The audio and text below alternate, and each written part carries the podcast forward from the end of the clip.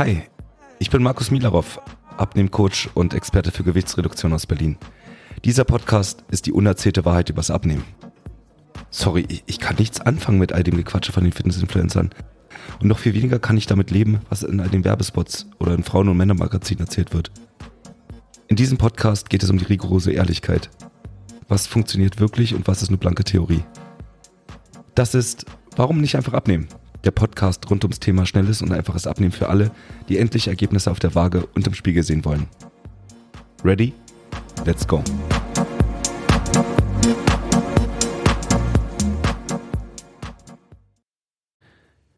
Herzlich willkommen zu einer neuen Folge dieses Podcasts, heute mit dem Thema, was du jetzt sofort verändern kannst, um abzunehmen. Und vielleicht erwartest du jetzt eine genaue Schritt-für-Schritt-Anleitung, was du jetzt tun kannst, was du als erstes essen sollst oder weglassen kannst, wie du Sport treiben sollst oder was du vielleicht für Mindset-Übungen machen kannst. Aber vielleicht solltest du erstmal zuhören, denn Abnehmen fängt schon viel, viel, viel vorher an. Heute möchte ich ein bisschen darüber sprechen, was ich eigentlich so für Hürden habe als Abnehmcoach, was so die Schwierigkeiten sind im Abnehmprozess, hm, wo es manchmal hadert oder auch nicht hadert. Und da fange ich schon mal ganz vorne an. Ich möchte sagen, dass meine Arbeit keine wirkliche Arbeit ist.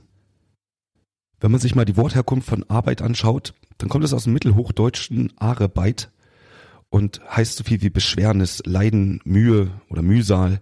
Und tatsächlich ist es das nicht. Ich liebe meinen Job und ich würde nicht sagen, dass das wirklich Arbeit ist. Es ist eher bezahlte Selbstverwirklichung. Und tatsächlich habe ich auch keine Hürden, Menschen zum Ergebnis zu bringen. Ich kann sagen, dass ich wirklich ausschließlich Traumkunden habe und es sind durch die Bank weg. Herzliche Grüße an alle, die gerade zuhören. Es sind alles wirklich tolle Menschen mit tollen Geschichten, mit wirklich emotionalen Zielen und die Ergebnisse sprechen an sich auch für sich. Also die Erfolgsquote der letzten 20, 30 Kunden liegt bei 100 Prozent. Es gab eigentlich keinen, der nicht sein Endziel erreicht hat. Ich rede jetzt nicht mal von Zwischenzielen, sondern tatsächlich vom, vom Endziel, sei es 20 Kilo abnehmen oder noch mehr. Alle, die zu mir kamen, haben ihr Ziel erreicht. Und das liegt nicht daran, dass ich so ein toller Coach bin, sondern es liegt an den Menschen selber, weil sie bereit waren, mir einfach zuzuhören. Meine Arbeit fängt nämlich schon viel, viel, viel vorher an.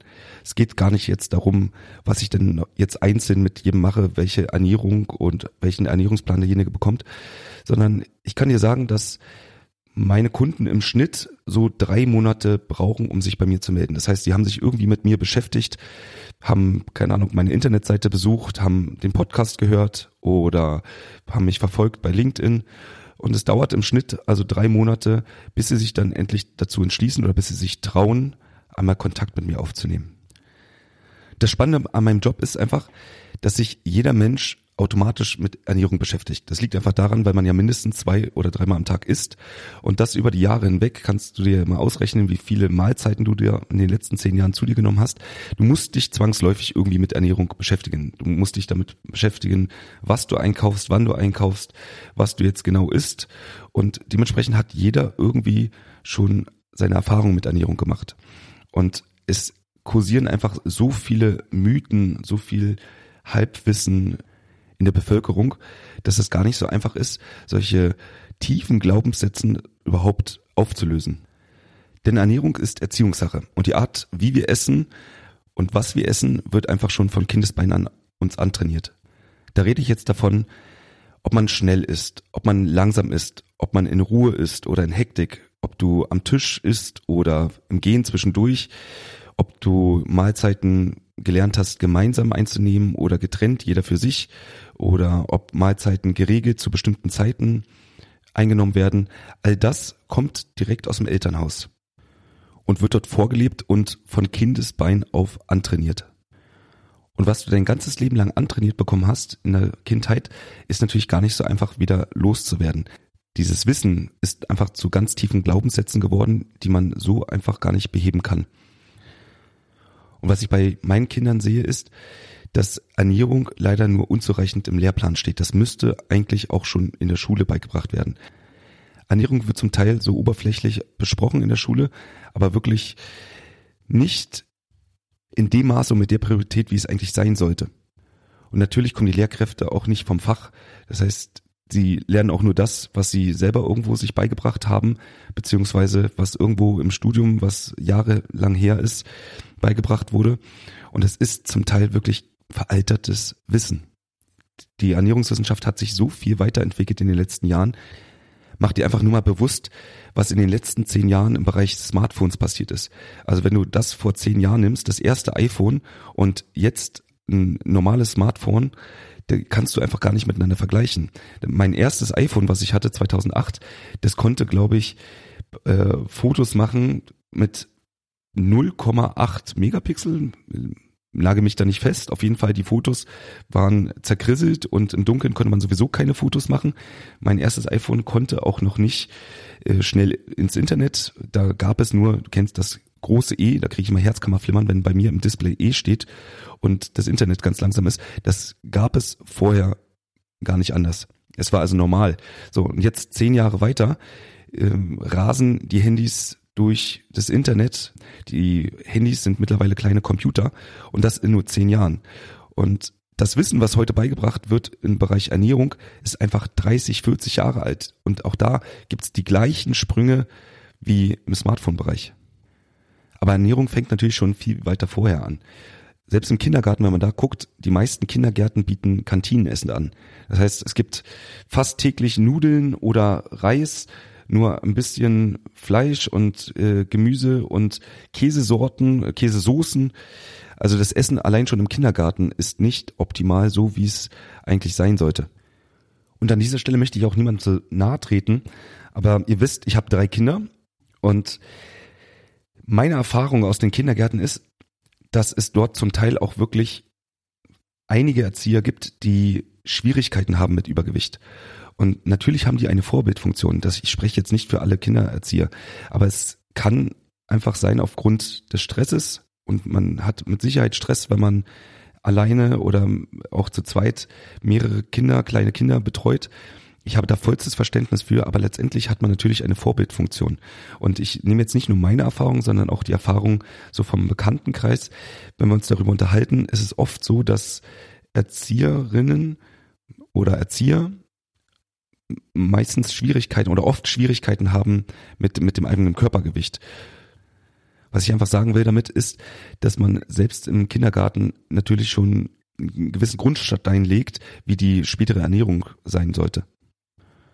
Und ich habe in einigen Podcasts schon darüber gesprochen, es fängt sogar schon vorher an, bevor das Kind überhaupt in die äh, Kita kommt. Ich sehe es im Bekanntenkreis, Süßigkeiten beziehungsweise ja Leckereien werden oftmals dazu benutzt, um ein Kind ruhig zu stellen. Also das Kind weint, warum auch immer, und es wird dann der Keks dazugegeben, was das Kind schon mal dazu konditioniert, wenn ich traurig bin, dann hilft mir irgendwas Süßes. Oder ich war besonders lieb und jetzt darf ich äh, mehr Schokolade essen als sonst.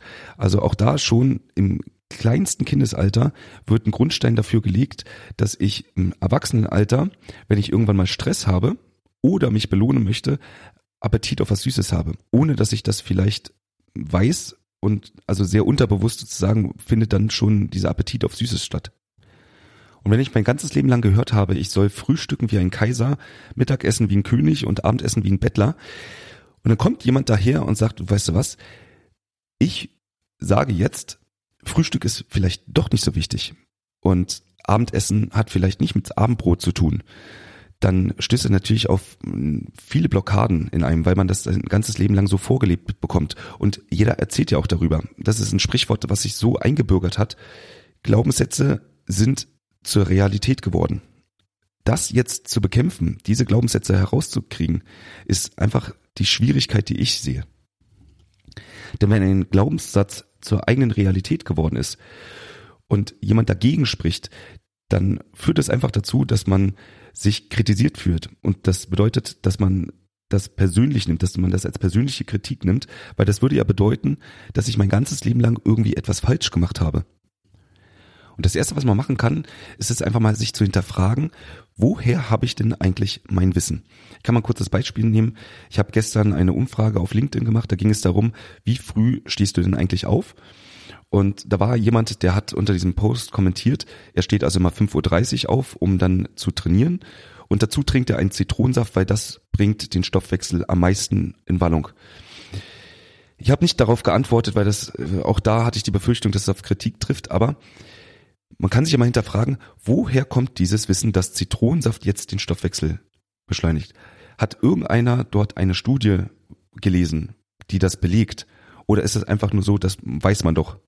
Genauso in der letzten Folge habe ich über Chili gesprochen oder in der vorletzten Folge habe ich über Chili gesprochen. Auch da sagt man, das erhöht ja den Stoffwechsel so ungemein. Wenn du die Podcast-Folge gehört hast, dann weißt du, dass wir da von 0,2 Kilokalorien pro Stunde sprechen. Also sage und schreibe, wenn du jeden Tag zwei Esslöffel Chili futterst, dann schaffst du es, deinen Stoffwechsel um sage und schreibe fünf Kilokalorien am Tag zu erhöhen. Also marginal, nicht mal, könnte sogar ein Messfehler sein, so wenig ähm, Erhöhung ist dort. Aber es wird einfach so für wahrgenommen und äh, für Realität befunden, dass man das gar nicht hinterfragt. Also meine erste Aufgabe ist, hinterfrag dich doch mal, woher kommt denn eigentlich dieses Wissen? Woher kommt das Wissen, dass man frühstücken soll wie ein Kaiser? Wo hast du das gelesen? Wo hast du das gehört? Wer hat dir das beigebracht? Von dem du das gehört hast, kannte der sich tatsächlich mit der Ernährung aus? Weil natürlich unsere Eltern haben ihr Wissen in der Regel auch von deren Eltern. So. Und jetzt kannst du dich mal fragen, wer von denen hat wirklich, wirklich Ahnung von Ernährung? Sind das wirklich gute Quellen oder haben die das auch nur weitergetragen bekommen, weil man das halt einfach so sagt? Und so gibt es immer wieder Beispiele von Wissen, was jeder einfach so meint zu glauben, ohne dass es richtig ist. Ich nehme mal ein Beispiel. Ich habe von meinem Vater, und der hatte nichts mit Sport zu tun, der war Ingenieur, äh, der hat mir, ich weiß nicht wann, war ich noch ein Kind, gesagt, also Muskelkater ist eine Übersäuerung, kommt von der Milchsäure. Witzigerweise, das habe ich ich meine 2006 oder sowas gab es ein Buch, was ich geschenkt bekommen habe. Das war von äh, einem Trainer, einem von vom sportlichen Trainer der deutschen Nationalmannschaft. Also das Buch gibt's immer noch, gibt's in neue Auflage. Aber auch da stand drin, dass Muskelkater durch eine Übersäuerung kommt. Und wenn ich zehn Leute frage, dann antworten mir auch sieben Leute, dass Muskelkater von der Übersäuerung kommt. Das Interessante ist, dass das so veraltertes Wissen ist. Das ist irgendeine Studie aus den 70er Jahren. Da ging es um 400 Meter Läufer und man hat beobachtet, dass äh, wenn man einen 400 Meter Lauf, also einen sehr intensiven Lauf macht da, und hat danach am Ohrläppchen Blut abgenommen und hat gesehen, dass die eine sehr hohen Laktatwert hatten, also ähm, hohe Milchsäurewerte im Blut, beziehungsweise Laktat ist das Salz der Milchsäure, aber ich werde da jetzt gar nicht so wissenschaftlich werden. Auf jeden Fall hatten sie erhöhte Milchsäurewerte. Und diese erhöhten Milchsäurewerte hat man jetzt als Anlass genommen, dass das wahrscheinlich den Muskelkater auslöst. Das Interessante ist, dass diese Studie relativ schnell widerlegt wurde, weil Milchsäure ist nach anderthalb Stunden wieder raus aus dem Körper und hat dementsprechend mit Muskelkater, der in der Regel zwei Tage nach einer sportlichen Leistung äh, auftritt, nichts, auch gar nichts zu tun. Und trotzdem gibt's dieses Wissen noch. Und auch es gibt immer noch Trainer, die davon sprechen, obwohl es einfach ganz klar wissenschaftlich widerlegt ist, dass das äh, der irgendeine Tatsache entspricht. Und bei der Ernährung gibt es noch viel, viel mehr Mythen und gefährliches Halbwissen, was so einfach als Wahrheit veröffentlicht wird oder als Wahrheit in der Bevölkerung gesehen wird. Ja, du kannst dir vorstellen, dass ich sehr, sehr viele Gespräche führe mit Leuten, die gerne abnehmen möchten. Und in den Gesprächen kommt oftmals bei den Leuten ein richtiger Aha-Effekt. Denn wenn ich mir so anhöre, was so die Herausforderungen sind, wo die Schwierigkeiten sind, wie die Leute sich ernähren, wie sie Sport machen und ich dann einfach nur kurz aus dem Stegreif heraus argumentiere, was daran verbessert werden kann, dann sind die Leute wirklich mit großen Augen und können sich gar nicht vorstellen, dass das, was sie bisher gemacht haben, vielleicht gar nicht richtig war. Und trotzdem gibt es dann noch Leute, die sagen, ja, nee, das habe ich aber anders gelesen. Ja, das ist schön, dass du das anders gelesen hast. Das mag sein, dass du das anders gelesen hast. Aber damit sagst du jetzt, dass ich eventuell nicht recht habe und ich also gar keine Daseinsberechtigung habe mit dem, was ich tue. Stell dir einfach mal folgendes Beispiel vor. Du gehst zum Zahnarzt und der Zahnarzt sagt dir, das und das muss gemacht werden. Und du würdest dem Zahnarzt sagen, ja, nee, das habe ich anders gelesen, da, da muss ich nochmal nachlesen. Das, das glaube ich Ihnen so nicht. Niemand von uns würde sich das trauen, einen Experten auf seinem Bereich zu hinterfragen. Wenn der Zahnarzt sagt, das und das muss gemacht werden, dann wird das gemacht, dann wird das nicht hinterfragt. Man geht einfach davon aus, dass derjenige, der da vor einem sitzt als Zahnarzt, dass der studiert hat, dass der weiß, was er tut, dass es sein täglich Brot ist und dass er genau weiß, was zu tun ist.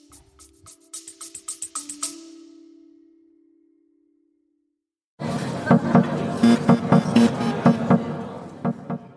Hey Markus hier, ich will dich gar nicht weiter unterbrechen bei deiner Folge, aber ich habe eine Kleinigkeit für dich.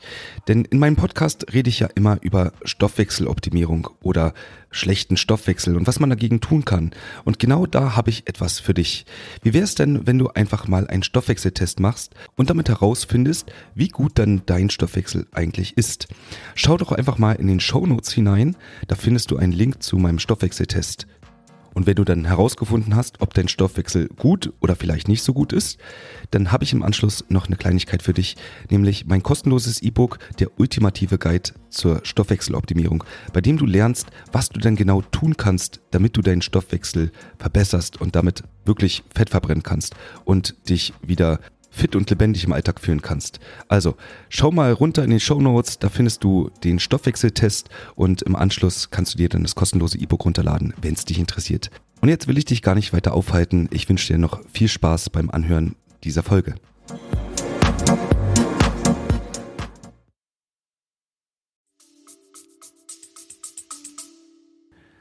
Bei der Ernährung ist das einfach anders.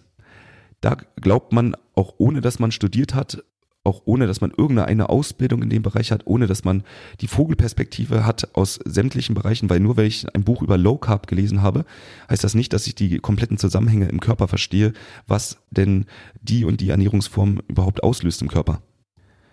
Kein Mensch würde seinem Zahnarzt sagen, wenn der Zahnarzt sagt, pass auf, wir müssen erst eine Wurzelbehandlung machen und dann müssen wir das Ganze zuspachteln und wie auch immer. Kein Mensch würde sagen, ja, das klingt vernünftig, aber das probiere ich jetzt erstmal alleine und dann nach Hause gehen, sich Wissen anlesen, um das dann selbst bei sich durchzuführen.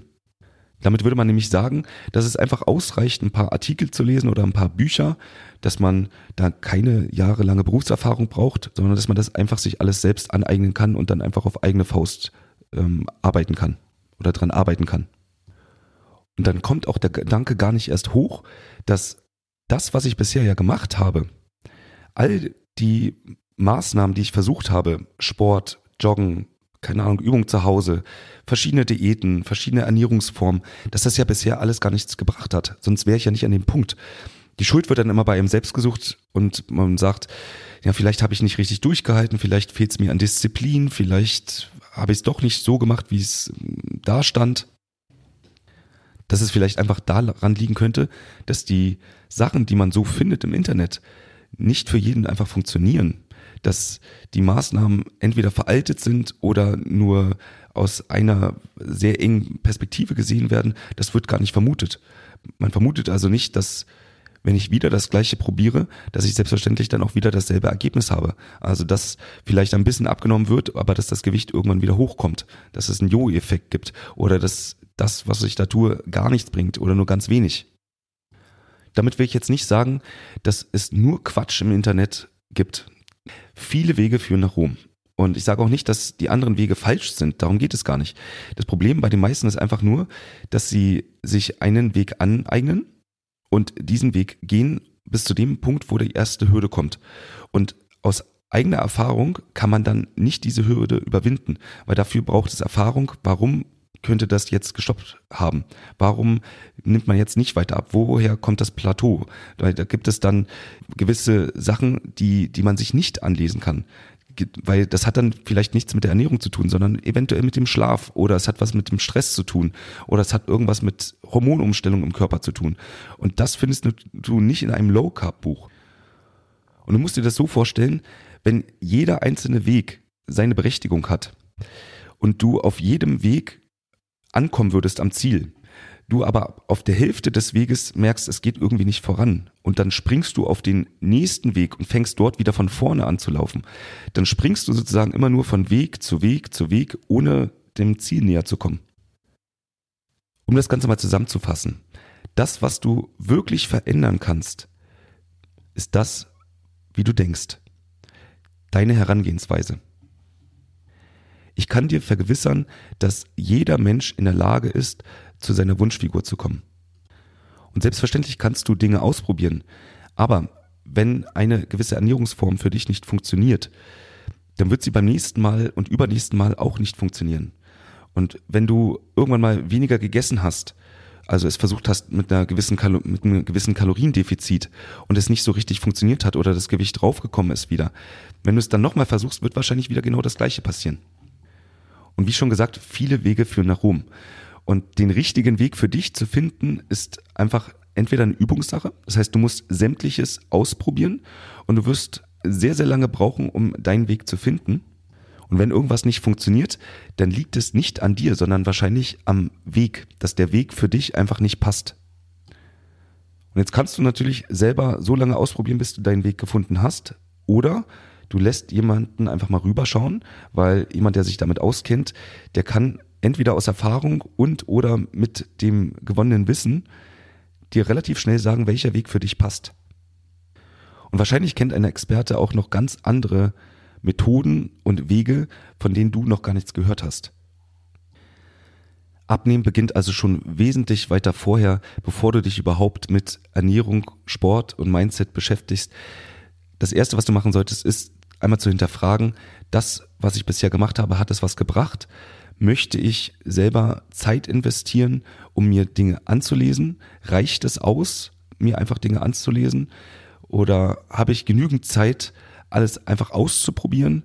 Oder möchte ich relativ schnell mein Ziel erreichen und gehe einfach die Abkürzung und suche mir jemanden, der sich wirklich damit auskennt? Und als nächstes hinterfrag mal deine Glaubenssätze. Jedes Mal, wenn du irgendetwas liest, was dem widerspricht, was du so glaubst zu wissen, wenn dich das persönlich kritisiert, wenn du dich persönlich angegriffen fühlst in dem Punkt, dann ist es wahrscheinlich irgendein Glaubenssatz, weil das bedeuten würde, dass das, was du da hörst, wahrscheinlich aussagt, dass all das, was du bisher gemacht hast, falsch war. Und wenn dich das also persönlich triggert, solltest du einmal hinterfragen, woher du dieses Wissen eigentlich hast. Ob das wirklich richtiges Wissen ist oder ob das einfach nur Hörensagen ist. Und selbst wenn du dich nicht persönlich angegriffen fühlst, oftmals erkennt man einen Glaubenssatz daran, dass man für sich selbst irgendwelche Argumente sucht, warum man doch recht hat. Dann fällt einem der eine Bekannte ein, der aber mit dieser Methode abgenommen hat. Ja, das mag sein. Ich sag ja, für jeden gibt es seinen eigenen Weg. Und es gibt mit Sicherheit Leute, die du finden wirst, die haben durchs Joggen abgenommen. Das bedeutet aber nicht, dass das für dich funktioniert. Denn nur Joggen funktioniert vielleicht für ein, zwei Prozent der Bevölkerung. Und bei dem nächsten hat Intervallfasten funktioniert. Wenn es bei dir nicht funktioniert, liegt es dann aber nicht an dir. Noch einmal, dann liegt es einfach daran, dass Intervallfasten für deinen Körper und für deinen Stoffwechsel vielleicht gar nicht das Richtige ist. Der nächste schwört auf ganz viel Vollkorn, Ballaststoffe, Müsli. Und damit hat er sonst wie viel abgenommen. Das bedeutet trotzdem nicht, dass das für dich funktioniert. Vielleicht hat diese Person einen ganz anderen Stoffwechsel als du und kann mit Kohlenhydraten viel besser umgehen. Und es hilft in der Regel auch nicht, einfach zu schauen, wer ist denn dünn und wie verhält er sich im Alltag. Das ist nicht unbedingt der Weg für dich, um abzunehmen. Nur weil die Person schlank ist, heißt das nicht, dass wenn du die gleichen Maßnahmen machst, dass es für dich dazu führen würde, dass du abnimmst. Schlanke Personen haben einen Lebensstil, der dazu, dazu führt, dass sie schlank bleiben. In der Regel waren sie aber nie Übergewicht oder hatten kein Problem mit dem Körpergewicht. Ich kann da von meinem Schwiegervater sprechen, der isst ausschließlich Kohlenhydrate, so gut wie nur Kohlenhydrate. Und er ist einfach, ich sag mal, eine lange Dürre wird kommen. Der ist einfach von Natur aus sehr dünn. So wie er sich ernährt, würde ich 140 Kilo wiegen. Das heißt, der hat einen ganz anderen Stoffwechsel. Da kann man nicht davon ausgehen, dass wenn ich mich jetzt auch so ernähre, dass ich dann genauso dünn wäre. Also versuch nicht von dir auf andere zu schließen oder andersrum. Um das Ganze abzuschließen, ich kann dir hier nochmal Mut und Hoffnung machen. Ich habe noch niemanden kennengelernt, bei dem der Stoffwechsel so kaputt war, dass es nicht mehr möglich war abzunehmen. Es habe noch, ich habe noch keinen irreparablen Stoffwechsel kennengelernt. Es gibt definitiv den Weg für dich, um an deine Wunschfigur zu kommen. Und wenn du Fragen hast oder dich einfach mal unverbindlich beraten lassen willst, dann weißt du, wie du mich findest. Unten in den Show Notes findest du sämtliche Links. Meld dich einfach, trau dich. Ich beiße nicht. Ich bin sehr offen, ich werde keine Vorwürfe machen. Es kann sein, dass ich dir ehrlich sage, dass das, was du da gemacht hast, nicht zum Ziel führt, was aber nicht bedeutet, dass all das, was du bisher gemacht hast, falsch war, sondern dass es immer noch einen Weg gibt, der schneller funktioniert, der richtiger ist als das, was du bisher schon gemacht hast. Ich hoffe, dir hat die Folge gefallen und wir hören uns. Das war eine Folge Warum nicht einfach abnehmen? Der Podcast rund ums Thema schnelles und einfaches Abnehmen für alle, die endlich Ergebnisse auf der Waage und im Spiegel sehen wollen. Ich bin Markus Milarov und für weitere Folgen zum Thema Abnehmen abonniere jetzt diesen Podcast und hinterlasse gerne ein Review.